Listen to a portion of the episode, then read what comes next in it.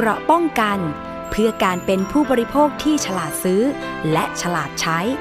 ในรายการภูมิคุ้มกัน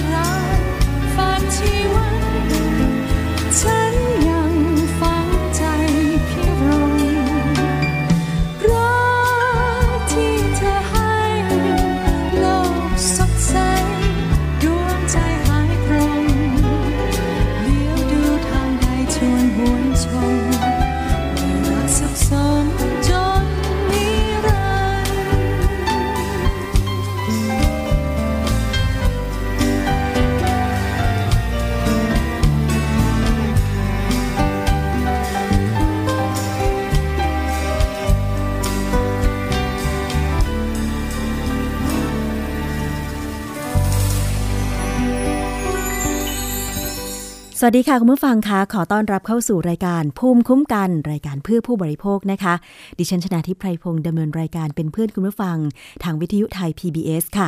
รับฟังได้ทาง ดับเบิลยู ดับเบิลยู ดับเบิลยู ดอท ไทย พี บี เอส เรดิโอ ดอท คอม แอปพลิเคชัน Thai พี บี เอส Radio นะคะแล้วก็ฟังผ่านวิทยุชุมชนที่เชื่อมโยงสัญญาณหลายๆสถานีนะคะไม่ว่าจะเป็นสถานีวิทยุชุมชนปฐมสาครจังหวัดสมุทรสาคร เอฟ เอ็ม หนึ่งศูนย์หกจุดสองห้า เมกะเฮิรตซ์ค่ะวิทยุชุมชนเทศบาลทุ่งหัวช้าง งหวัดลำพูนนะคะ เอฟ เอ็ม หนึ่งศูนย์หกจุดสองห้า เมกะเฮิรตซ์วิทยุชุมชนเมืองนนสัมพันธ์ เอฟ เอ็ม เก้าสิบเก้าจุดสองห้า และ เก้าสิบจุดเจ็ดห้า เมกะเฮิรตซ์วิทยุชุมชนคลื่นเพื่อความมั่นคงเครือข่ายกระทรวงกลาโหมจังหวัดตราดค่ะ เอฟ เอ็ม เก้าสิบเอ็ดจุดห้า เมกะเฮิรตซ์วิทยุในเครือ อาร์ เรดิโอ วิทยาลัยอาชีวศึกษาทั่วประเทศที่เชื่อมโยงสัญญาณนะคะวิทยุชุมชนคนเมืองลี้จังหวัดลำพูน เอฟ เอ็ม หนึ่งศูนย์สามจุดเจ็ดห้า เมกะเฮิรตซ์แล้วก็วิทยุชุมชนคนหนองย่าไซจังหวัดสุพรรณบุรีค่ะ เอฟ เอ็ม หนึ่งศูนย์เจ็ดจุดห้า เมกะเฮิรตซ์ด้วยนะคะและถ้าท่านติดตามข้อมูลข่าวสารทางสื่อสังคมออนไลน์ทางวิทยุไทย พี บี เอส ของเราก็มี Facebook นะคะก็คือเข้าไปกดถูกใจแล้วก็ติดตามรายการต่างๆได้ค่ะที่ เฟซบุ๊ก ดอท คอม สแลช ไทย พี บี เอส เรดิโอ แฟน นั่นเองค่ะแล้วก็การเชื่อมโยงสัญญาณนะคะคุณผู้ฟังไม่มีค่าใช้จ่ายเพราะฉะนั้นก็ยินดีเลยนะคะถ้าสถานีวิทยุแห่งไหนจะเอารายการภูมิคุ้มกันหรือรายการอื่นๆที่ผลิตโดยทีมงานวิทยุไทย พี บี เอส ไปออกอากาศต่อค่ะเพราะว่า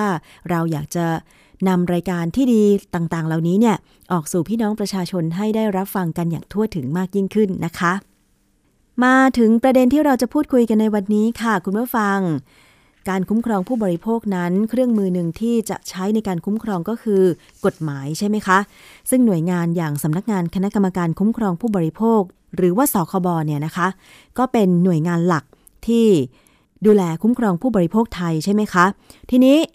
ที่ผ่านมาเนี่ยปัญหาผู้บริโภคมันมีค่อนข้างเยอะค่ะในเรื่องของกฎหมายคุ้มครองผู้บริโภคบางฉบับนั้นก็จัดทำมายาวนานแต่ว่าความก้าวหน้าในเรื่องนี้เนี่ยต้องไม่หยุดอยู่กับที่ใช่ไหมคะเพราะว่าสถานการณ์โลกปัจจุบันมันก็เปลี่ยนไปอย่างเมื่อก่อนเวลาเราได้ยินได้ฟังโฆษณาเนี่ยมาจากสื่อวิทยุทีวีหรือสื่อสิ่งพิมพ์เป็นหลักใช่ไหมคะแต่ว่าในปัจจุบันนี้เนี่ยก็เปลี่ยนไปละมีสื่อสังคมออนไลน์มีอินเทอร์เน็ตข้อมูลข่าวสารมันรวดเร็วไม่เฉพาะได้เห็นแค่ตัวหนังสือเท่านั้นไม่ได้แค่ฟังเสียงเท่านั้นมีภาพไม่ใช่ภาพนิ่งเท่านั้นด้วยเป็นภาพเคลื่อนไหวเป็นคลิปมีเอฟเฟกต์เข้ามาช่วยนะคะซึ่งทำให้การทำโฆษณาในปัจจุบันเนี่ยมันถูกปรุงแต่งมากนะคะไม่ว่าจะเป็นสีสัน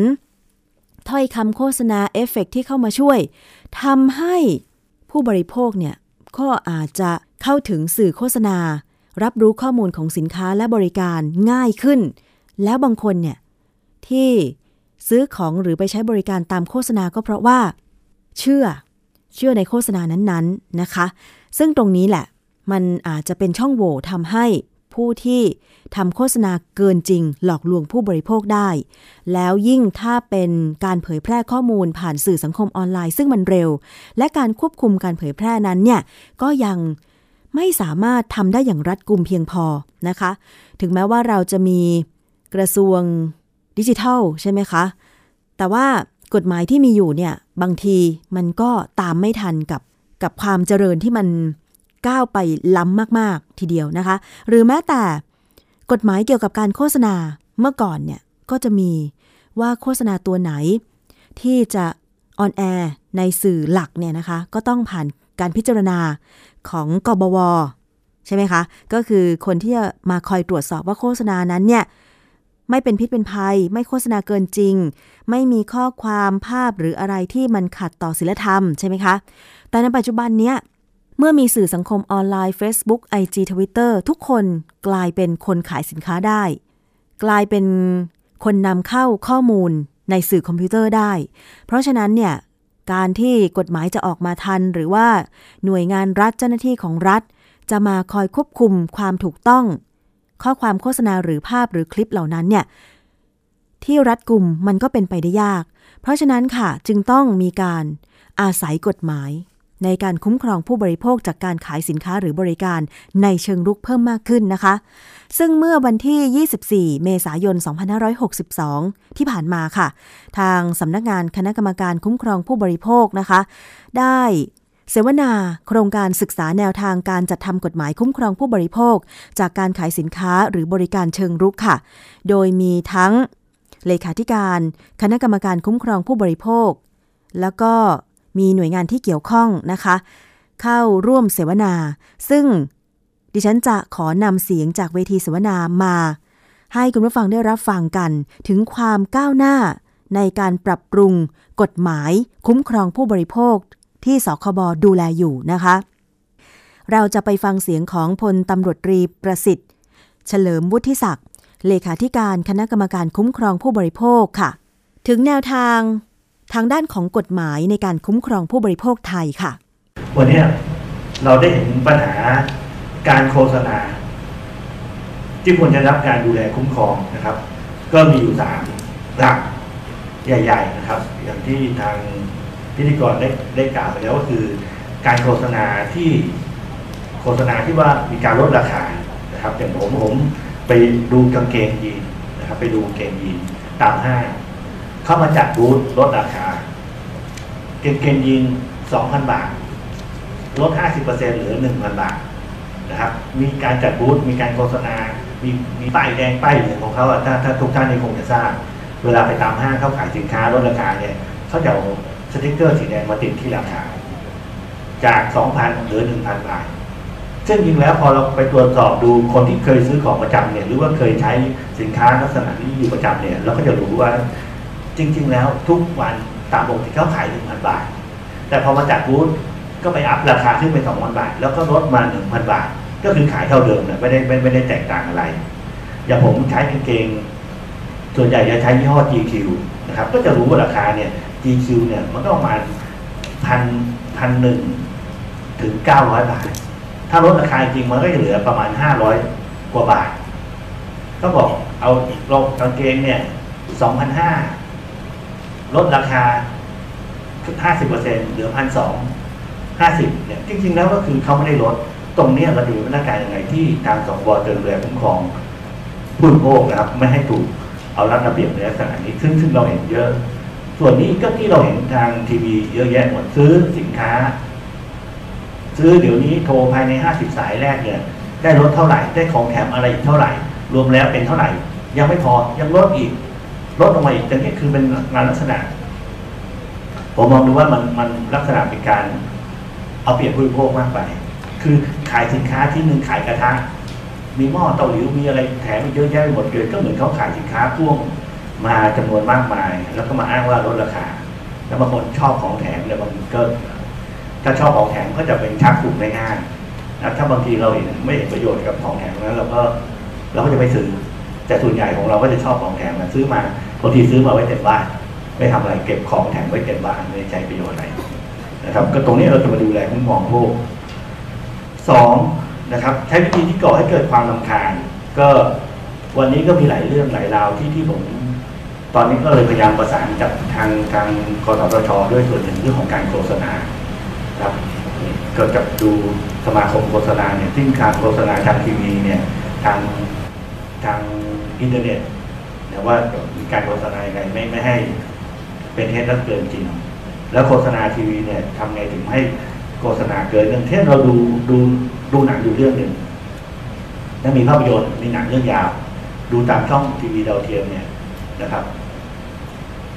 หนังน่ะจริงๆเนี่ยกำหนดกฎหมายที่กสทช.กำหนดเนี่ยในในการรายการหนึ่งชั่วโมงเนี่ยจะมีโฆษณาได้ไม่เกินสิบสองถึงสิบสี่นาทีเท่านั้นเองคือเขากำหนดให้ว่าคุณขายโฆษณาได้ไม่เกินสิบสองถึงสิบสี่นาทีนะครับตรงนั้นก็จะต้องเป็นมีภาพยนตร์หรือมีละครให้เราดูเต็มชั่วโมงแต่พอวันนี้เราลองไปดูหนังช่องทางทีวีดาวเทียมเนี่ยหรือช่องบางทีช่องปกติก็แล้วแต่ทีวีดิจิตอลของเราเนี่ยโฆษณาบางทีดูดูหนังเนี่ยสิบห้านาทีดูโฆษณาสี่สิบห้านาทีดูหนังตอนสองทุ่มเนี่ยพอมีโฆษณาปุ๊บเปลี่ยนช่องไปเลยเลยอีกสี่สิบห้านาทีกลับมาแล้วก็สตาร์ทมาที่เดิมมันมันจะเป็นอย่างนี้เยอะมากตรงนี้มันก็จะเป็นการซึ่งเป็นการเอาเปรียบผู้บริโภคในทางหนึ่งแล้วโฆษณาสินค้าเนี่ยบางทีสินค้าพวกอาหารเสริมเนี่ยเป็นโฆษณาแบบยาวมากเลยคือไม่แนะนำอาหารเสริมอะไรต่ออะไรไม่รู้มีโฆษณามีสรรพคุณอะไรเต็มไปหมดเลยเขาบอกว่าตรงที่เขาแนะนำอาหารเสริมมีสมุนไพรมีสรรพคุณอะไรเงี้ยไม่ใช่การโฆษณาก็เป็นการแนะนำรายการสินค้าบอกว่าถ้าอย่างนี้ไม่ใช่แนะนำอย่างนี้ไม่ใช่โฆษณาเขารู้ดีว่าไงตรงนี้เราพยายามจะคุยกับกสทช.อยู่แล้วถ้าทางผบ.มีข้อมูลทางทางมีความเห็นจากทุกท่านที่มาร่วมสัมมนาวันนี้ถ้าเราสามารถออกเป็นกฎหมายออกเป็นกฎกระทรวงได้ ก็จะบังคับใช้ได้แล้วก็เป็นประโยชน์ต่อผู้บริโภคไม่ถูกเอาเปรียบคือคือเรื่องของเวลาที่เราจะดูสาระความบันเทิงเนี่ยเราก็ถูกเอาเปรียบก็ถือว่าเป็นการเอาเปรียบผู้บริโภคในทางหนึ่งนะครับอีกอันหนึ่งโฆษณาวิธีการขายเชิงลุกเนี่ยวันนี้ที่เราเห็นมีปัญหาเยอะก็คือร้านเสริมความงามไปตั้งบูธตามห้างต่างๆเสร็จแล้วก็มีพนักงานเนี่ยบางวันเปิดบูธเอาทดลองดูมาเอาครีมมาให้เราลองทามาลองป้ายมาลองขัดหน้าดูดื้อทั้งทั้งตื้อทั้งดึงทั้งกระชากสุดกระชากเข้าไปสุดท้ายบางทีแบบไทยๆเราเนี่ยก็เกรงใจคือใช้เขาจะเต็มที่แล้วหน้าใสออกมาแล้วอ้าวเซ็นหน่อยหนึ่งถ้าเซ็นยอมเซ็นเข้าไปเซ็นเข้าไปเซ็นสัญญาแล้วเซ็นสัญญาเนี่ยมันจะเลิกไม่ได้บางทีเซ็นเข้าไปแล้วเนี่ยเขาปิดสาขาหนีเราต้องการเอ่อมาแถวบ้านเราเนี่ยคือแถวแจ้งวัฒนะแต่บนสาขาแจ้งวัฒนะปิดไปเปิดรามอินทรานู่นตอนแรกบอกมีทั้งสองสาขามีทั้งแจ้งวัฒนะรามอินทราใครมาสมัครที่นี่ก็มารับบริการที่นี่ได้เสร็จแล้วปิดสาขาหนีไปนู่นวันนี้ท่านอยู่แจ้งวัฒนะท่านจะไปรามอินทราไหมเดินทางห้าชั่วโมงยังไม่ถึงเลยยิ่งกว่าไปเชียงใหม่มันมันหนักหนาสาหัสด้วยการจราจรตรงนี้ลักษณะพวกนี้แต่พอเราศึกษาลงไปแล้วปรากฏว่าเซลล์ที่มาขายของเนี่ยกับผู้ประกอบธุรกิจเนี่ยเขาก็มีมีข้อตกลงกันสมมติถ้าเราเราซื้อบริการเขาแล้วเนี่ยซื้อมาพันหนึ่งเราจ่ายเงินเสร็จแล้วเราจะยกเลิกลักษณะนี้มาตื้อเราวันนั้นเรายังงงๆอยู่เลยเลยเซ็นสัญญาไปแล้วก็จ่ายเงินไปเสร็จแล้วเราพอใช้คอร์สจะไม่ครบเนี่ยจะไปยกเลิกเขาเนี่ยจะขอเงินคืนทั้งหมดวันนี้มันก็จะมีปัญหาคือคือเราไม่ได้เข้าข้างฝ่ายใดเราจะดูแลทั้งสองฝ่ายมีปัญหาคืออะไรก็คือเซลล์เวลาขายของได้เนี่ยสมมติขายได้พันบาทเขาอาจจะได้ยี่สิบหรือสามสิบเปอร์เซ็นต์ส่งบริษัทเข้าไปเจ็ดสิบนะฮะตัวเซลล์เนี่ยได้ไปสามร้อยนะส่งบริษัทไปเจ็ดร้อยพอเราเลิกสัญญาเราจะคืนขอคืนพันหนึ่งบริษัทต้องเอาเงินสามร้อยที่ให้เซลล์ไว้เนี่ยมาคืนเราพันหนึ่งซึ่งตรงเนี้ยเขาก็อาจจะไม่ทำมันก็เลยเกิดการที่จะตกลงกันได้ยากเพราะว่าเขาไม่ได้อะไรเลยแล้วยังต้องมาขัดทุนอีกตรงนี้ก็เป็นปัญหาที่เราจะต้องดูแลนะครับปัญหาหลายๆอย่างเนี่ยเรื่องการบริการหลังการขายนี่ก็เป็นปัญหาอ้างว่าหลังจากเซ็นสัญญาทำกันแล้วบริการหลังการขายก็ก็จะไม่มีไม่มีการดูแลเลยเพราะเรื่องของเสริมความงามหลายเรื่องที่ใช้ไปแล้วแพ้เนี่ยจะมาขอบอกเรื่องสัญญาตรงเนี้ยปัญหาต่างๆเนี่ยมันก็จะมีเยอะมากเราได้ศึกษาดูแล้วเบื้องต้นปรากฏว่าจะใช้วิธีการใดวิธีการหนึ่งเนี่ยมันก็ไม่สามารถที่จะบังคับให้เขาเดินตามได้นะครับเบื้องต้นก็คงต้องต้องออกเป็นกฎกระทรวงนะครับออกเป็นกฎกระทรวงแต่วันนี้เราลองมาศึกษาดูว่าจะมีแนวทางอะไรที่จะใช้ได้บ้างนอกจากการออกกฎหมายนั่นคือเสียงของพลตำรวจตรีประสิทธิ์เฉลิมวุฒิศักดิ์เลขาธิการสคบนะคะอีกท่านหนึ่งค่ะที่พูดคุยในเวทีเสวนาก็คือคุณทรงศิริจุมพลผู้อำนวยการกองกฎหมายและคดีนะคะก็ได้พูดถึงค่ะการดำเนินงานทางด้านกฎหมายหรือประกาศต่างๆของสคบในปีสองพันห้าร้อยหกสิบเอ็ดที่ผ่านมาว่าได้ดำเนินการเรื่องอะไรไปแล้วบ้างเราไปฟังรายละเอียดจากคุณทรงศิริค่ะในส่วนของสคบเนี่ยเราจะมีแผนพัฒนากฎหมายให้ทันสมัยนะคะต่อสภาพเหตุการณ์ต่างๆมันเป็นกลยุทธ์นะคะที่สองอยู่ภายใต้ยุทธศาสตร์ที่สองของสคบอย่างปีที่แล้วอ่ะนะคะก็จะมีตัวชี้วัดในเรื่องนี้ทำทั้งหมดแปดตัวคือหลายท่านอาจจะมีการติดตามนะตัว Nose Secret Nose Secret เนี่ยเอาไปทำอะไรนะเอามาเสริมจมูกนะคะเป็นงอๆโค้งๆทำมาจากซิลิโคนนะคะยัดใส่เข้าไปในจมูกแล้วมันก็จะโด่งโดยไม่ต้องศัลยกรรมนะคะเมืองนอกก็มีนะคะของอเมริกาก็มีนะทีเนี้ยก็จะห้ามขายตัวเนี้ยนะคะมีการรับฟังความคิดเห็นไปแล้วเพราะว่าตัวนี้มันอาจจะก่อให้เกิดอันตรายได้เพราะว่าคุณหมอบอกว่าใส่เข้าไปเนี่ยมันอาจจะก่อให้เกิดอันตรายจากอวัยวะข้างในได้นะมีเลือดออกในโพรงจมูกอะไรต่างๆเนี่ยอันนี้ก็เป็นหนึ่งในแผนพัฒนากฎหมายของปีนี้เช่นกันนะคะเรื่องของการห้ามขายลูกโป่งนะบรรจุก๊าซไฮโดรเจนอันนี้นะคะสคบมีความพยายามมาตั้งนานแล้วนะว่าอยากจะห้ามขายสินค้าตัวนี้อาจจะมีเหตุระเบิดที่นู่นที่นี่นะเปิดงานของอบต.นะก็เอาลูกโป่งร้อยเป็นพวงเลยนะคะติดป้ายเปิดงานลอยไปนะคะอยู่ท้องทุ่งนะคะเด็กๆก็มายื้อแย่งกันนะเลี้ยงวัวเลี้ยงควายอยู่มายื้อแย่งเอาลูกโป่งสวรรค์หรือลูกโป่งบรรจุก๊าซไฮโดรเจนไปเล่นแต่มันไม่สามารถที่จะดึงออกได้ ก็มีไฟแช็กอ่ะมีพี่คนหนึ่งโตหน่อยวิ่งมาเอาไฟแช็กนะคะมาโดนเชือกนะคะให้มันขาดจุดไฟเข้าไปเรียบร้อยเลยก็ระเบิดนะคะอาจจะไม่ถึงตายแต่ก็ก่อให้เกิดอันตรายนั่นคือเสียงของคุณทรงศิริจุมพลผู้อำนวยการกองกฎหมายและคดีสคบค่ะ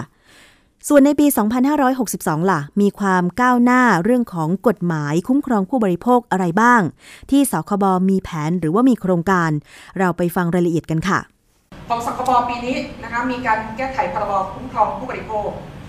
มีมาตรการเพิ่มขึ้นมาเยอะแยะเลยนะคะมาตรการด้านความปลอดภัยของสินค้าและบริการนะคะผู้ประกอบธุรกิจเนี่ยที่จะผลิตสินค้าออกสู่ท้องตลาดจะต้องมีการดูแลเรื่องของความปลอดภัยมีการให้ข้อมูลกับผู้บริโภคนะคะเงื่อนไขเดิมอะของสคบเนี่ยเราไปติดตามนะคะหลังการขายไปแล้วมีการรีคอร์นะคะมีการติดตามแก้ไขเปลี่ยนแปลงมีการส่งคืนออกนอกราชอาณาจักรทีนี้ก็จะมีขั้นตอนเพิ่มมาว่าก่อนสินค้าวางขายเนี่ยผู้ประกอบการเนี่ยมีหน้าที่อะไรบ้างก็คือการให้ข้อมูลการทำให้สินค้ามันปลอดภัยอยู่ระหว่างรอทุนเก้านะคะแล้วก็มีกฎหมายหนึ่งซึ่งสำคัญมากตั้งแต่ปีสี่สิบก็มีการผลักดันมานะคะพรบการจัดตั้งองค์การอิสระเพื่อผู้บริโภคหลายคนก็รู้ข่าวแล้วก็ติดตามมาว่ามันจะมีสภาองค์กรของผู้บริโภคเกิดขึ้นมาจริงไหมอยู่ระหว่างทุนเก้าเช่นเดียวกันนะคะก็จะมีตัวแทนของผู้บริโภคมาร่วมเป็นปากเป็นเสียงนะคะเราก็เป็นหนึ่งในผู้บริโภคด้วยนะคะนี่ก็เป็นกฎหมายอื่นเรื่องของเดือดร้อนรำคาญตามมาตรายี่สิบสามเดือดร้อนรำคาญมันคืออะไร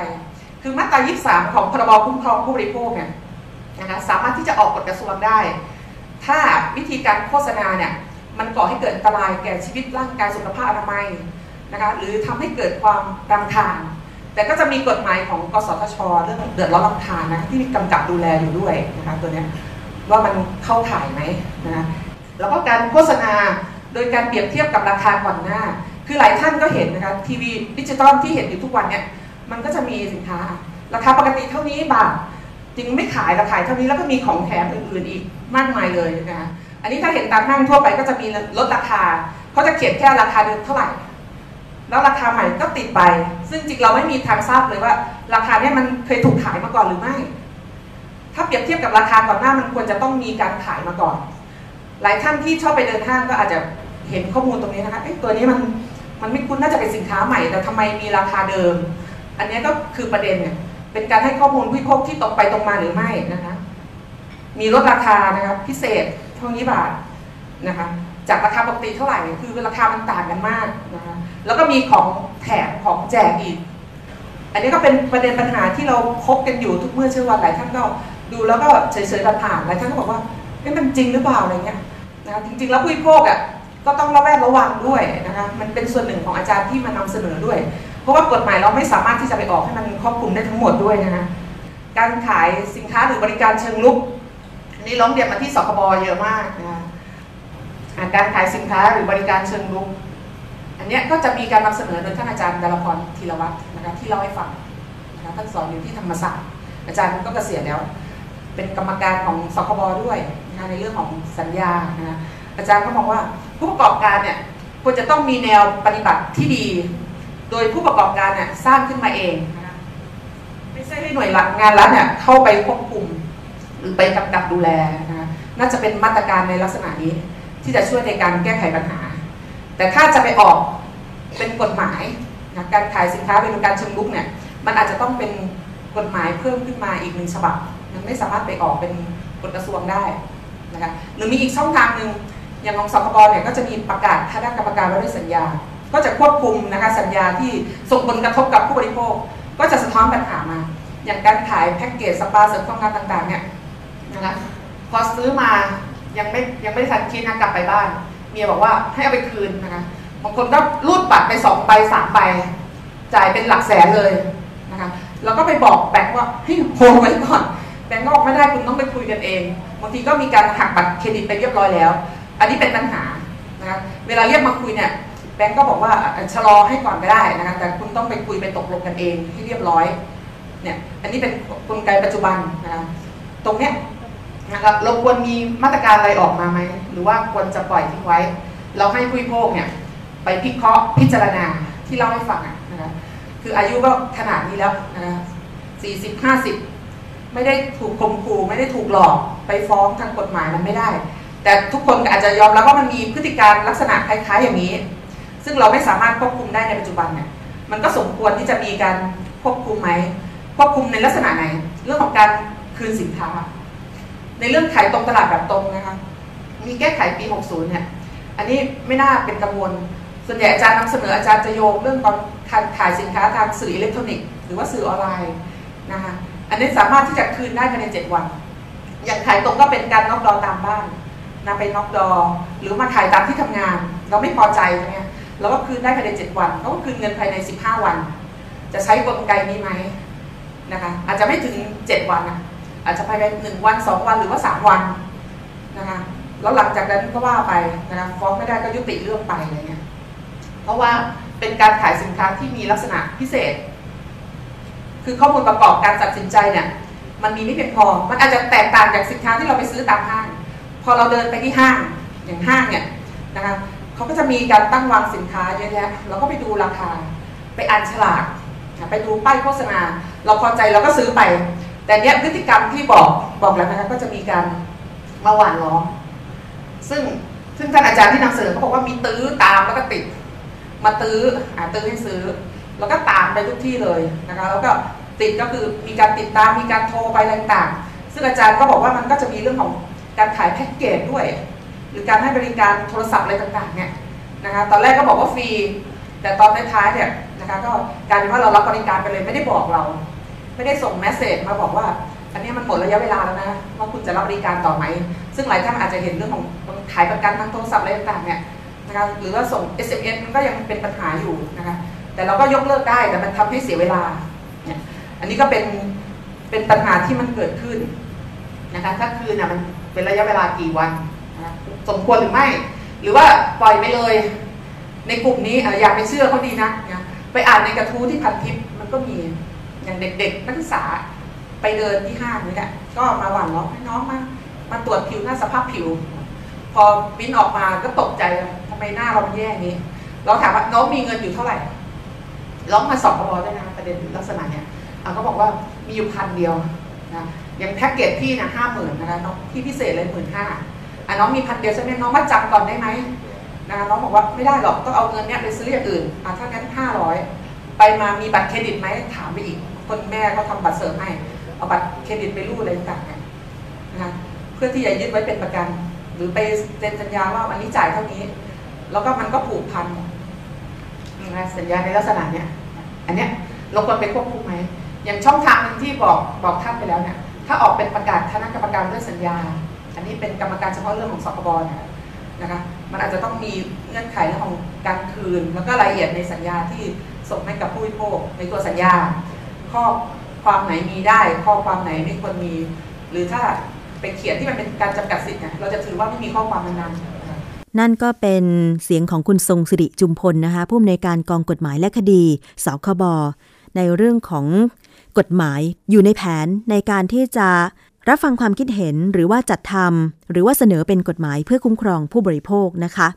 โดยการจัดโครงการศึกษาแนวทางการจัดทำกฎหมายคุ้มครองผู้บริโภคจากการขายสินค้าหรือบริการเชิงรุกนี้เนี่ยก็มีการรับฟังปัญหามีการรับฟังความคิดเห็นจากผู้เกี่ยวข้องทุกภาคส่วนนะคะทั้งสมาคมมูลนิธิที่เกี่ยวข้องกับการคุ้มครองผู้บริโภคสมาคมที่เกี่ยวข้องกับธุรกิจขายตรงผู้ประกอบการพาณิชย์หน่วยงานภาครัฐนะคะเช่นสำนักงานคณะกรรมการกฤษฎีกากองบังคับการปราบปรามการกระทำความผิดเกี่ยวกับอาชญากรรมทางเทคโนโลยีเพื่อที่จะนำข้อมูลทั้งหมดที่มีการเสนอเนี่ยนะคะไปใช้ประกอบพิจารณาการยกร่างกฎหมายหรือจัดทำกฎหมายต่อไปเรื่องของการขายสินค้าหรือบริการเชิงรุกปัญหาก็มีมากนะคะอย่างที่ทั้งเลขาธิการสคบและทางด้านของผู้อำนวยการกองกฎหมายและคดีของสคบได้กล่าวไปว่ามันมีจิปาถะมากเลยแม้กระทั่งเราเดินไปห้างเนี่ยบางทีถูกเสนอขายสินค้าและบริการเชิงรุกเดินชมนกชมไม้ชมสินค้าอยู่ดีๆมีพนักงานขายมาประชิดตัวคุณคุณอยากมีผิวสวยไหมดูเหมือนผิวหน้าของคุณจะหมองคล้ำคุณต้องใช้บริการนี้นี้นี้จากเรานะพอเห็นผู้บริโภคทำท่าสนใจทีนี้ก็เชิญชวนเข้าบูธ อธิบายรายละเอียดยาวเหยียดหรือว่านำสินค้ามาให้ทดสอบยังไม่ทันจะตอบตกลงเลยนะคะบอกว่าคุณพี่สามารถจ่ายในราคานี้ได้ถ้าผิดไปจากวันนี้ต้องจ่ายราคาเต็มในจำนวนที่มากกว่าอะไรอย่างเงี้ยซึ่งก็มีบางคนเหมือนกันที่หลงเชื่อแล้วก็รูดบัตรเครดิตจ่ายบริการไปโดยที่ไม่ทันได้ตั้งเนื้อตั้งตัวมารู้ตัวอีกทีก็คือว่าอ้าวเผลอเซ็นบัตรเครดิตไปแล้วสุดท้ายคือพอไม่ได้ไปใช้บริการหรือไปใช้บริการแล้วเกิดแพ้ขอยกเลิกการใช้บริการและขอเงินคืนกลับไม่ได้เงินคืนกลับถูกบ่ายเบี่ยงอันเนี้ยก็เป็นเรื่องของการขายสินค้าหรือบริการเชิงรุกที่มาประชิดติดตัวซึ่งทำให้ผู้บริโภคบางทีปฏิเสธไม่ทันปฏิเสธไม่ได้นะคะอันเนี้ยเราก็รอความหวังในเรื่องของกฎหมายที่สคบบอกว่าจะต้องมีการพัฒนาปรับปรุงเพื่อที่จะคุ้มครองผู้บริโภคจากการขายสินค้าหรือบริการเชิงรุกนะคะมาดูเรื่องราวของต่างประเทศกันบ้างค่ะที่เยอรมันนะคะดิฉันนำข้อมูลมาจากนิตยสารฉลาดซื้อค่ะนักศึกษาชาวเยอรมันสองคนค่ะถูกปรับเป็นเงินสองร้อยยี่สิบห้ายูโรคิดเป็นเงินไทยก็ประมาณ แปดพัน บาทแล้วก็ต้องทำงานรับใช้สังคมอีกแปดชั่วโมงในความผิดข้อหาร่วมกันคือขโมยอาหารที่ทิ้งแล้วอ้าวเขาทิ้งแล้วแล้วจะหาว่าขโมยได้ยังไงนะคะซึ่งนักศึกษาชาวเยอรมันสองคนที่ถูกจับเนี่ยถูกจับได้ขณะที่กำลังเก็บอาหารจากถังขยะของซูเปอร์มาร์เก็ตแห่งหนึ่งในเมืองมิวนิกตามกฎหมายแล้วอาหารเหล่านั้นยังถือเป็นทรัพย์สินของซูเปอร์มาร์เก็ตอยู่จนกว่ารถขนขยะจะมารับไปอ๋อนี่คือกฎหมายเยอรมันนะคะสิ่งที่พวกเธอต้องการก็เพื่อให้คนเยอรมันนั้นช่วยกันลดอาหารเหลือทิ้งคือการแก้ไขกฎหมายเพื่อให้คนสามารถเข้าไปเลือกเก็บอาหารที่ผ่านวันกำหนดขายไปบริโภคได้นั่นเองค่ะอันนี้ในเยอรมันนะถ้าเกิดว่าซูเปอร์มาร์เก็ตเอาอาหารที่อาจจะไม่ขายแล้วไปทิ้งเนี่ยแต่รถขยะยังไม่มาเก็บก็ยังไม่สามารถไปเก็บขยะนั้นมากินได้ต้องรอให้รถขยะมาขนก่อนถึงจะกินได้เอ๊ะถ้ารถขยะขนไปนี่เราจะกินได้ยังไงล่ะเพราะว่ามันไปอยู่ในรถขยะแล้วใช่ไหมคะ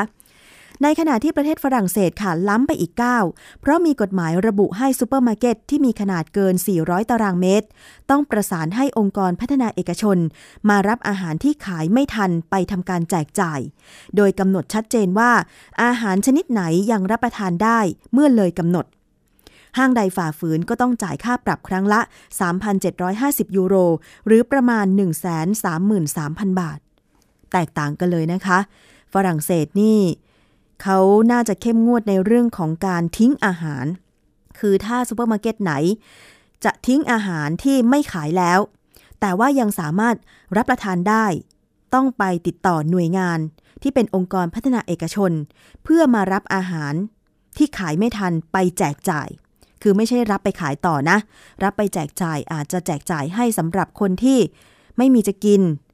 อันเนี้ยก็จะได้ประโยชน์ก็คืออาหารที่ถูกทำมาแล้วเนี่ยวัตถุดิบก็สิ้นเปลืองไปแล้วเนี่ยก็สามารถทำให้อาหารนั้นมีประโยชน์มากที่สุดต่อคนทุกคนนั่นเองนะคะคุณผู้ฟังอันนี้เป็นเรื่องราวของต่างประเทศค่ะคุณกำลังรับฟังรายการภูมิคุ้มกันรายการเพื่อผู้บริโภคกันอยู่นะคะในช่วงนี้เราไปติดตามคิดก่อนเชื่อกับดร.แก้วกังสดาลอำไพนักพิษวิทยาที่จะมาให้ข้อมูลทางด้านของวิทยาศาสตร์ล้วนๆเลยนะคะให้ข้อมูลกันก่อนให้คุณผู้ฟังได้คิดกันก่อน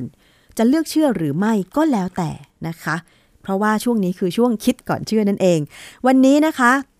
เราจะไปติดตามเรื่องของส้มแขกเคยได้ยินชื่อนี้ไหมส้มแขกคืออะไรส้มแขกในทัศนะของฝรั่งเขาคิดว่าส้มแขกคืออะไรแล้วสามารถที่จะนำมาใช้ประโยชน์อะไรได้บ้างนะคะเราไปฟังช่วงคิดก่อนเชื่อกั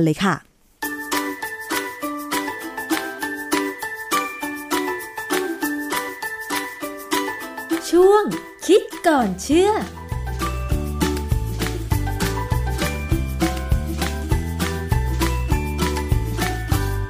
คุณผู้ฟังเคยได้ยินชื่อส้มแขกหรือเปล่าคะดิฉันเคยได้ยินชื่อนี้จากผลิตภัณฑ์เสริมอาหารที่อ้างว่าลดน้ำหนักอาจารย์จริงๆแล้วเนี่ยส้มแขกคืออะไรส้มแขกมันเป็นผลไม้ว่าเป็นผลไม้ดีกว่านะ ลักษณะผลมันเนี่ยตอนแรกที่ผมเห็นเนี่ยนะผมมีความรู้สึกว่ามันคล้ายมังคุดแต่ความจริงมันไม่ใช่มังคุดแต่มันก็เป็นญาติกันอ่ะอาจารย์ผลมันคล้ายมังคุดแต่ว่ามันเป็นสีเขียวแต่ว่ามันดูจะลูกใหญ่กว่าผมไม่ค่อยแน่ใจไม่ได้เห็นรูปจริงๆส้มแขกนี่ถ้าจะมีก็แถวภาคใต้มีนะฮะที่เขามาปลูกเราเราได้ยินเรื่องส้มแขกเนี่ยเป็นสิบปีแล้วใช่คือเขาเอามาทำเป็นผลิตภัณฑ์เสริมอาหาร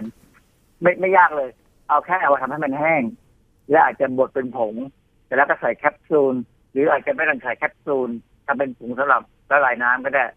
แล้วก็เอามาโฆษณาขายและราคามันก็ไม่ค่อยแพงเท่าไหร่หรอกนะคำโฆษณาของเขาคือว่าลดน้ำหนักซึ่งว่าพอเวลาเขาโฆษณาว่าเขาลดน้ำหนักได้เนี่ยทำให้ผมเลยมีคำความรู้สึกว่ามันลดน้ำหนักได้อย่างไรนั่นน่ะสิคะพยายามเข้าไปหาข้อมูลทางวิชาการเลยอาจารย์ทำไมเขาถึงอ้างว่าส้มแขกลดน้ำหนักได้อะคะส้มแขกเนี่ยจริงๆแล้วโดยโดยพื้นฐานเนี่ยนะมันมันเป็นพืชของประเทศอินเดียกับแถวบ้านเราเปลือกมันเนี่ยเขาเอาไปใช้ทำเป็นเครื่องเทศนะเครื่องเทศในไปไปดับกลิ่นคาวปลามังคุดแกงปลาต่างๆเนี่ยนะมันมีรสชาติค่อนข้างอาจจะคงออกเผ็ดด้วยแหละแล้วก็เอาไปใช้สำหรับเก็บถนอมอาหารมันมันช่วยทำให้อาหารเนี่ยอยู่ได้นานนะทีนี้เมื่อมีการนักวิทยาศาสตร์เอามาทำวิจัยเนี่ยปรากฏว่านักวิทยาศาสตร์ที่ทำวิจัยเนี่ยถ้าผมจำไม่ผิดจะเป็นพวกที่อยู่ทางสแกนดิเนเวียเขาก็มาเห็นเอเอเครื่องเทศของเราเนี่ยคือคนคนทางเอเชียส่วนใหญ่แล้วเนี่ยเครื่องเทศเป็นของดีแต่เราก็ใช้แค่ในอาหารในยาสมุนไพรเราไม่เคยทำวิจัยลึกๆหรอกแต่ในพวกทางสแกนดิเนเวียเนี่ยเขาเทคโนโลยีเข้าไปไกลเขาก็ศึกษาดูเขาพบว่ามันมีกรดกรดไขมันก็ได้เป็นกรดชื่อไฮดรอกซีซิตริกคือจริงๆเนี่ยในร่างกายเราเนี่ยเรามีกรดซิตริกกรดซิตริกเนี่ยคนที่ทำอาหารขายอะไรเนี่ยจะรู้จักในชื่อของกรดมะนาวน้ำมะนาวเทียมเนี่ยทำจากกรดกรดซิตริกนี่แหละน้ำมะนาวเทียมที่มีขายอยู่ทั่วๆไปเนี่ยที่เขามาใช้แทนช่วงหน้าร้อนนี่แหละช่วงที่มะนาวแพงเนี่ยก็จะใช้น้ำมะนาวเทียมซึ่งใช้กรดซิตริกแต่ว่าในส้มแขกเนี่ยแทนที่มันจะเป็นกรดซิตริกธรรมดามันเป็นกรดไฮดรอกซีซิตริกคือมันต่างกันไปนิดนึงปรากฏว่าไอ้ความต่างของมันเนี่ยเป็นตัวที่ไปทำให้กระบวนการเปลี่ยนเอาองค์ประกอบบางอย่างของ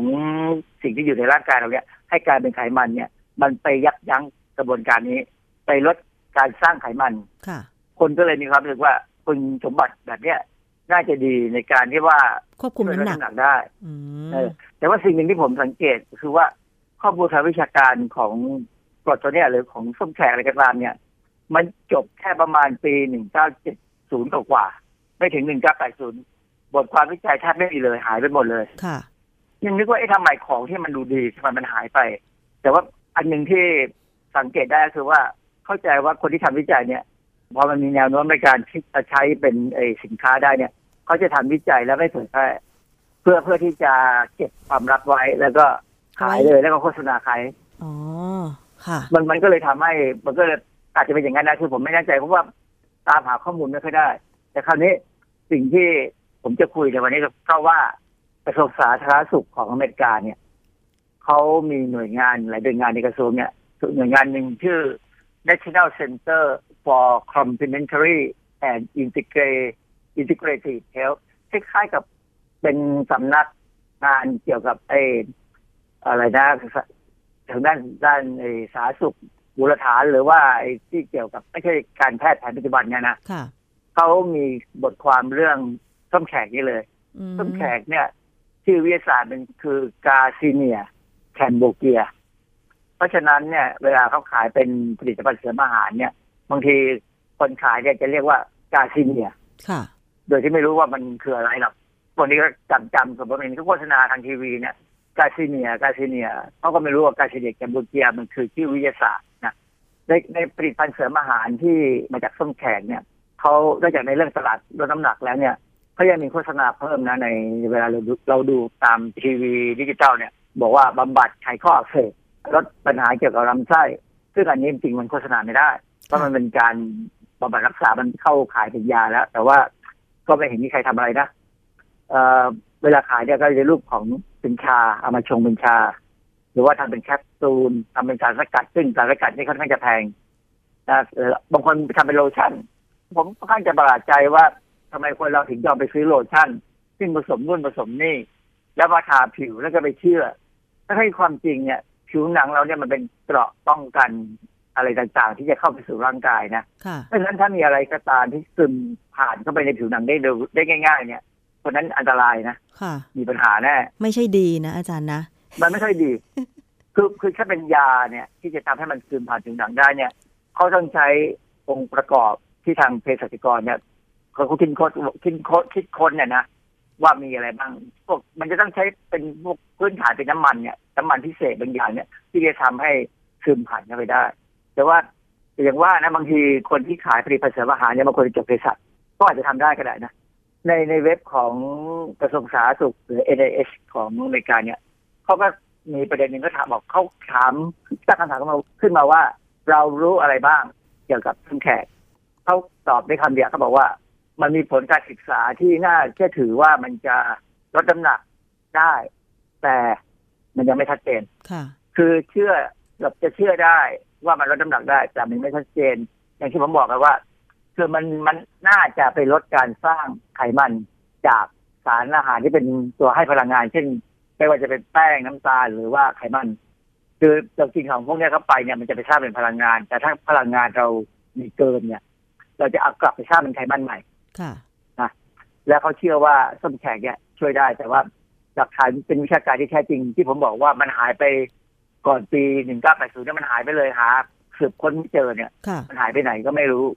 มันอันนี้นะนี่เป็นประเด็นหนึ่งแต่ว่าอันนี้ในในเว็บของอเมริกานี่ก็บอกว่าเราเรียนรู้อะไรมาบ้างจากเรื่องไอ้เกี่ยวกับส้มแขก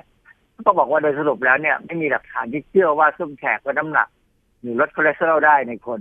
เขายกตัวอย่างการศึกษาสองการศึกษา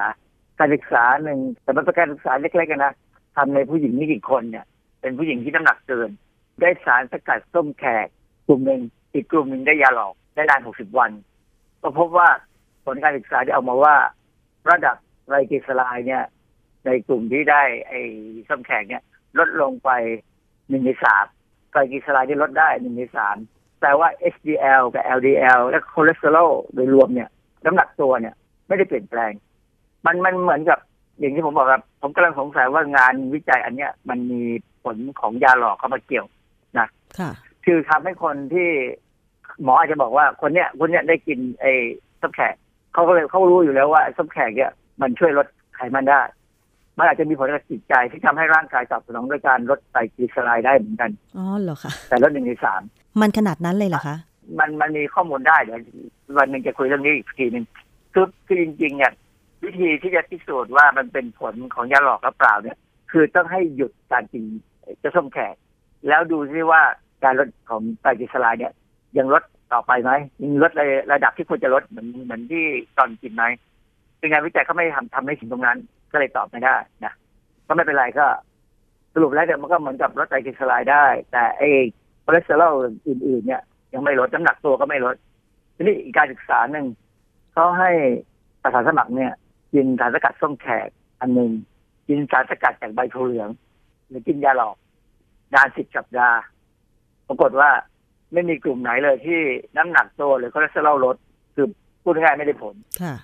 เพราะฉะนั้นเนี่ยอันนี้ทางกระทรวงสาธารณสุขของอเมริกาเนี่ยก็เลยยังบอกว่ายังสรุปไม่ได้หรอกว่ามันลดน้ำหนักไหม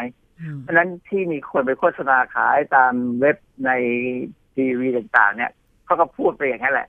นะหลักฐานจริงๆยังไม่มีบ้านเรายังไม่มีการศึกษาที่แท้จริงด้วยซ้ำนะเพราะเพราะว่าที่สำคัญคือไม่มีใครสปอนเซอร์จ่ายตังค์ให้ศึกษาเนื่องจากว่าส้มแขกเนี่ยมันเป็นผลิตภัณฑ์ธรรมชาติอ่ะที่ใครๆก็ผลิตขายได้มันไม่มีลิขสิทธิ์ข้อมูลของกระทรวงของกระทรวงสาธารณสุขอเมริกาก็คือส้มแขกเนี่ยมันยังไม่เคยมีปัญหาเรื่องก่ออันตรายเท่าไหร่นะเช่นถ้ากินเข้าไปประมาณสิบสองสัปดาห์ก็ยังดูปลอดภัยสำหรับคนแต่ถ้าที่ผมจำได้เนี่ยส้มแขกกินมากๆนี่ถ่ายท้องนะมันก็อันนี้แค่นั้นเองก็แค่ถ่ายท้องพอคนมีความรู้สึกว่ากินผลิตภัณฑ์ส้มแขกไปแล้วถ่ายท้องเลยรู้สึกว่าน้ำหนักลดก็เลยคิดว่ามันได้ผลหรือเปล่าอาจารย์มันก็ได้ผลในตรงนั้นแหละเหมือนออกกำลังกายมากๆแล้วเหงื่อออกอ่ะ พอกินข้าวกินน้ำกลับมันก็กลับมาเพราะนั้นใครที่ไปลองกินก็ได้ไม่เป็นไรก็พอกินแล้วเนี่ยก็ ก็ลองดูว่าถ้าไม่กินแล้วมันจะลดไหมถ้ามันถ้ามันไม่ลดมันกลับขึ้นมาก็แสดงว่ามันเป็นแพทย์ผมตอนตรงนั้นถ้ากินประจำคือคือสิบสองสัปดาห์เนี่ยมันคือสามเดือนเนี่ยมันก็พอทนได้นะว่าแต่พอเกิดจากนั้นไปเนี่ยยังไม่มีใครรับรองนะว่ามันปลอดภัยค่ะมันอาจจะมีปัญหาเกี่ยวกับการขาดวิตามินคือถ้าเราถ่ายท้องเมื่อไหร่เนี่ยจะมีปัญหาการขาดวิตามินตัวแรกนะอันนี้ในวารสารวิชาการฉบับหนึ่งชื่อแปลกๆชื่อฟิโตเทราปีไม่รู้เป็นภาษาอะไรนะฟิโตเทราปีเนี่ยเป็นวารสารวิชาการในปีสองพันสิบห้าเนี่ยเขามีบทความที่เป็นบทความเกี่ยวกับส้มแขกโดยตรงเลยว่ามันมีงานวิจัยอะไรวิทยาศาสตร์บ้างโดยสรุปเนี่ยเขาก็บอกว่ามันมีการขายผลิตภัณฑ์เสริมอาหารที่มีสารสกัดของไอไฮดรอกซีซิตริกแอซิดเนี่ยซึ่งจริงๆมันก็คือเขาคงขายสารสกัดจากส้มแขกกันแหละคงไม่ได้ใช้ไฮดรอกซีซิตริกแอซิดหรอกนะแล้วเขาก็บอกว่าไฮดรอกซีซิตริกแอซิดเนี่ยหรือที่เราเรียกชื่อย่อว่า เอช ซี เอ เนี่ยนะเขาบอกว่ากระบวนการคือไปลดการทำงานของเอนไซม์ที่รับผิดชอบการสร้างไขมันจากอะซิทิลโคเอนไซม์ เอซึ่งซึ่งอยู่ในกระบวนการร่างกายที่จะไปสร้างตัว เอ ที พี เนี่ยคือมันยับยั้งตัวเอนไซม์เนี่ยถ้าถ้าสมมติมีคนมาพูดในการโฆษณาขายเนี่ยเขาจะพูดถึงเอนไซม์ชื่ออะดีโนซีนไตรฟอสเฟตซึ่งคำว่าอะดีโนซีนไตรฟอสเฟตเนี่ยมันแปลว่า เอ ที พี มันมีคำย่อเป็นเป็นชื่อเต็มของ เอ ที พี นะอะดีโนซีนไตรฟอสเฟตซิตเรตไลเอสคือชื่อเนี่ยเป็นชื่อของเอนไซม์ซึ่งไอ้เจ้ากรดไฮดรอกซีซิตริกแอซิดเนี่ยไปยับยั้งการทำงานค่ะพอไปยับยั้งแล้วเนี่ยทำให้ร่างกายทำให้เซลล์เนี่ยไม่สร้างไขมันอันนี้ก็เป็นเป็นรายละเอียดที่ว่ามันมันน่าสนใจคือที่ผมเน้นย้ำตรงคำว่าเอนไซม์ตัวเนี่ยเพราะว่าเดี๋ยวเราจะคุยว่ามันมีแนวโน้มหนึ่งว่าไอ้เจ้าไฮดรอกซีซิตริกแอซิดเนี่ยมันน่าจะมีผลเกี่ยวกับการยับยั้งเกี่ยวกับมะเร็งได้เหมือนกันคือมันไปอีกเรื่องนะคือมันไปอีกเรื่องซึ่งยังมีคนยังไม่ยังไม่ค่อยมีใครศึกษาเรื่องอันนี้เท่าไหร่เพราะว่าไอ้ที่ผมเอ่ยดึงประเด็นนี้ขึ้นมาเพราะว่าผมไปเจอบทความในวารสารวิชาการอันหนึ่งมันชื่อ Cancer Cell ชื่อวารสารชื่อ Cancer Cell เลยเพราะฉะนั้นก็เป็นวารสารเกี่ยวกับเรื่องมะเร็งเนี่ยโดยตรงในปีสองพันห้าเนี่ยเขามีบทความชื่อ เอ ที พี Citrate Lyase เอ ที พี Citrate Lyase ก็คือเอนไซม์ตัวที่ไอสารสกัดส้มแขกมันสามารถยับยั้งได้เนี่ยนะเขาบอกว่าถ้าถ้ากระบวนการเอนไซม์ตัวเนี้ยถูกยับยั้งเนี่ยมันจะไปยับยั้งการเจริญของเนื้องอกคือในบทความที่ผมอ่านเนี่ยมันไม่ได้พูดเกี่ยวกับส้มแขกและไม่เกี่ยวกับส้มแขกแต่เขาพูดถึงสารเคมีตัวหนึ่งชื่อมันไม่ต้องไปจำนะชื่อ เอส บี สอง ศูนย์ สี่ เก้า เก้า ศูนย์มันเป็นชื่อสารเคมีที่เอาสังเคราะห์ขึ้นมาแต่ว่ามันมีความสามารถในการยับยั้ง เอ ที พี Citrate Lyaseได้เหมือนไฮดรอกซีซิตริกแอซิดในส้มแขกคือผมพยายามจะโยงให้เห็นว่าคือไอสารตัวเนี้ยมันมีขายนะมันมีขายทางทางในวิทยาการเราซื้อมาทำการวิจัยได้มันเป็นสารที่ไปยับยั้งการการสร้างไขมันเหมือนกับสารที่อยู่ในส้มแขกเลยค่ะแต่ว่ามีการศึกษาว่าไอสารตัวเนี้ยสามารถยับยั้งการเจริญของเนื้องอกได้ดังนั้นเนี่ยผมจึงมองในอนาคตว่าถ้าคนที่ขายสารสกัดจากส้มแขกเนี่ยก็เห็นข้อมูลพวกนี้เนี่ยมันอาจจะมีการโฆษณาเลยเกินขึ้นไปอีกนะว่าส้มแขกนี่ยับยั้งไม่งอกยับยั้งลดความเสี่ยงมะเร็งอะไรก็ตามกลายเป็นอาหารที่ต้านมะเร็งได้อาจจะเป็นผลิตภัณฑ์เสริมอาหารที่เข้ามาในกลุ่มลดความเสี่ยงมะเร็งซึ่งผู้บริโภคฟังแล้วต้องฟังหูไว้หูต้องรอรอข้อมูลทางสาธารณสุขจากทางราชการหรือทางนักวิชาการที่จะพูดถึงเรื่องนี้ว่ามันยังมีมีใครไหมที่เอาส้มแขกไปศึกษาแบบนี้หรือมีการทำการศึกษาทางระบาดวิทยาไหมว่าการบริโภคส้มแขกอย่างอย่างคนอินเดียหรือคนภาคใต้เนี่ยเขาเขาอาหารเขามีส้มแขกผสมอยู่เนี่ยนะค่ะอัตราความเสี่ยงการเป็นมะเร็งอะไรต่ออะไรเนี่ยมันลดลงไหมยังไม่มีใครทำยังไม่มีนะคะผมผมยังหาไม่เจอยังหาไม่เจอแต่เดี๋ยวอนาคตอาจจะมีคนเริ่มทำแล้วคือถ้าใครเห็นงานแบบเนี้ยที่เราผมยังเป็นนักวิจัยอยู่เนี่ยผมคงทำดูอ่ะมันน่าสนใจดีเพราะว่าเป็นสารที่ถูกยับยั้งเนี่ยมันก็อยู่ในเซลล์ร่างกายเราทั่วๆไปนี่แหละเพราะฉะนั้นพอมันยับยั้งได้โอกาสเสี่ยงคือลดน้ำหนักได้ด้วยเอ่อยับยั้งความเสี่ยงมะเร็งด้วยของกายเป็นมะเร็งได้ด้วยมันก็ดีแต่ว่าอีกอันหนึ่งที่ยังไม่ค่อยมีคนทำนักก็คือเรื่องความเป็นพิษของมัน ว่าถ้ากินมากๆเกินไปแล้วเนี่ยอันตรายยังไงอย่างที่ผมบอกว่ามันหาสปอนเซอร์ยากเพราะว่าทำแล้วมันไม่มีลิขสิทธิ์มันใครๆก็เอาข้อมูลไปขายได้ค่ะเพราะฉะนั้นนี่คือข้อมูลทั้งหมดเกี่ยวกับเรื่องของส้มแขกนะคะเพราะฉะนั้นถ้าเราได้ยินได้ฟังโฆษณาอะไรก็ตามโดยเฉพาะคุณผู้หญิงหรือคุณผู้ชายก็มีค่ะที่ตอนนี้อาจจะต้องการลดน้ำหนักแต่ว่าพยายามที่จะหาผลิตภัณฑ์มารับประทานเพื่อลดน้ำหนักซึ่งจริงแล้วมันเป็นวิธีการที่ยังไม่ถูกต้องเท่าไหร่ถ้าคุณยังละเลยเรื่องของการออกกำลังกายการควบคุมอาหารถึงแม้ว่าคุณจะกินผลิตภัณฑ์ที่อวดอ้างว่าลดน้ำหนักยังไงก็ตามมันก็ยังไม่ลดนะอาจารย์นะ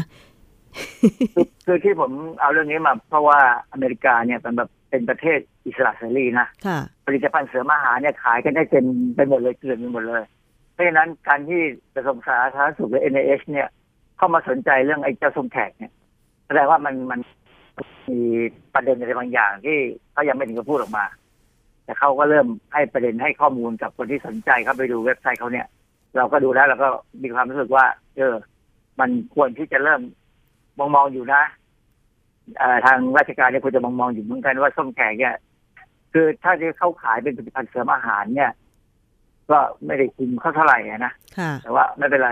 แต่ถ้าเขาโฆษณาอะไรที่เกิดเลยเนี่ยก็ควรจะต้องเอาเรื่องบ้างเหมือนกันนะค่ะอาจารย์แล้วระหว่างส้มแขกที่เอาเปลือกมาตากแห้งมาบดแล้วก็ใส่แคปซูลกับการสกัดออกมาอย่างเงี้ยแบบไหนดีกว่ากันแบบไหนได้สารส่วนใหญ่ก็เป็นกรดไฮดรอกซีซิตริกแอซิดอ๋อค่ะซึ่งสกัดคงไม่ค่อยมีใครทำหรอกเพราะมันมันไม่คุ้มมันมันสกัดสกัดให้มันต้องพอสกัดแล้วต้องไปทำให้มันแห้งใช่ไหมมันจะเหลือนิดเดียวสู้ให้มันอยู่ลักษณะเป็นเป็นเปลือกแห้งๆดูเยอะดีเออใส่แคปซูลไว้ดูเยอะดีแต่ก็จะได้สารนิดเดียวสิคะเพราะหนึ่งแคปซูลมันก็เล็กๆมันมันก็ดีตรงที่ว่ามันก็ไม่ถึงกับอันตรายไงแต่ถ้าเป็นสารสกัดเมื่อไหร่นะอาจจะอันตรายมากเลยเพราะว่าอย่างที่บอกว่าส้มแขกเนี่ยมันเป็นยาระบายมันเป็นยาระบายเลยถ้าถ้าสกัดด้วยน้ำออกมาแล้วทำให้แห้งก็ใส่แคปซูลนี่กินแล้วรับรองได้น้ำหนักลดไปทั้งตัวคือมันจะมันจะถ่ายแบบชนิดว่าถ่ายแล้วไม่หยุดเลยมันมันมันค่อนข้างจะระบายมากค่ะ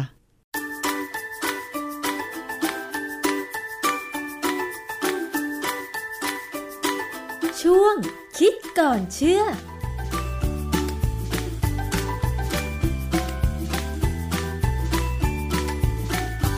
ช่วงคิดก่อนเชื่อกับดรแก้วกังสดาลอำไพนักพิษวิทยานะคะก็ได้ข้อมูลกันไปแล้วนะคะเรื่องของส้มแขกเพราะฉะนั้นก็ถ้าได้ยินได้ฟังโฆษณาก็ให้คิดก่อนก่อนที่จะไปซื้อมารับประทานก็แล้วกันนะคะเพราะว่าผลิตภัณฑ์ทุกวันนี้มันมีเยอะแยะมากมายเลยเอาละค่ะขอบคุณมากเลยสำหรับการติดตามรับฟังรายการภูมิคุ้มกันรายการเพื่อผู้บริโภคนะคะวันนี้หมดเวลาแล้วค่ะดิฉันชนาธิปไพพงศ์ต้องลาไปก่อนสวัสดีค่ะติดตามรับฟังรายการย้อนหลังได้ที่เว็บไซต์และแอปพลิเคชัน Thai พี บี เอส Radio Thai พี บี เอส Digital Radio วิทยุข่าวสารสาระเพื่อสาธารณะและสังคม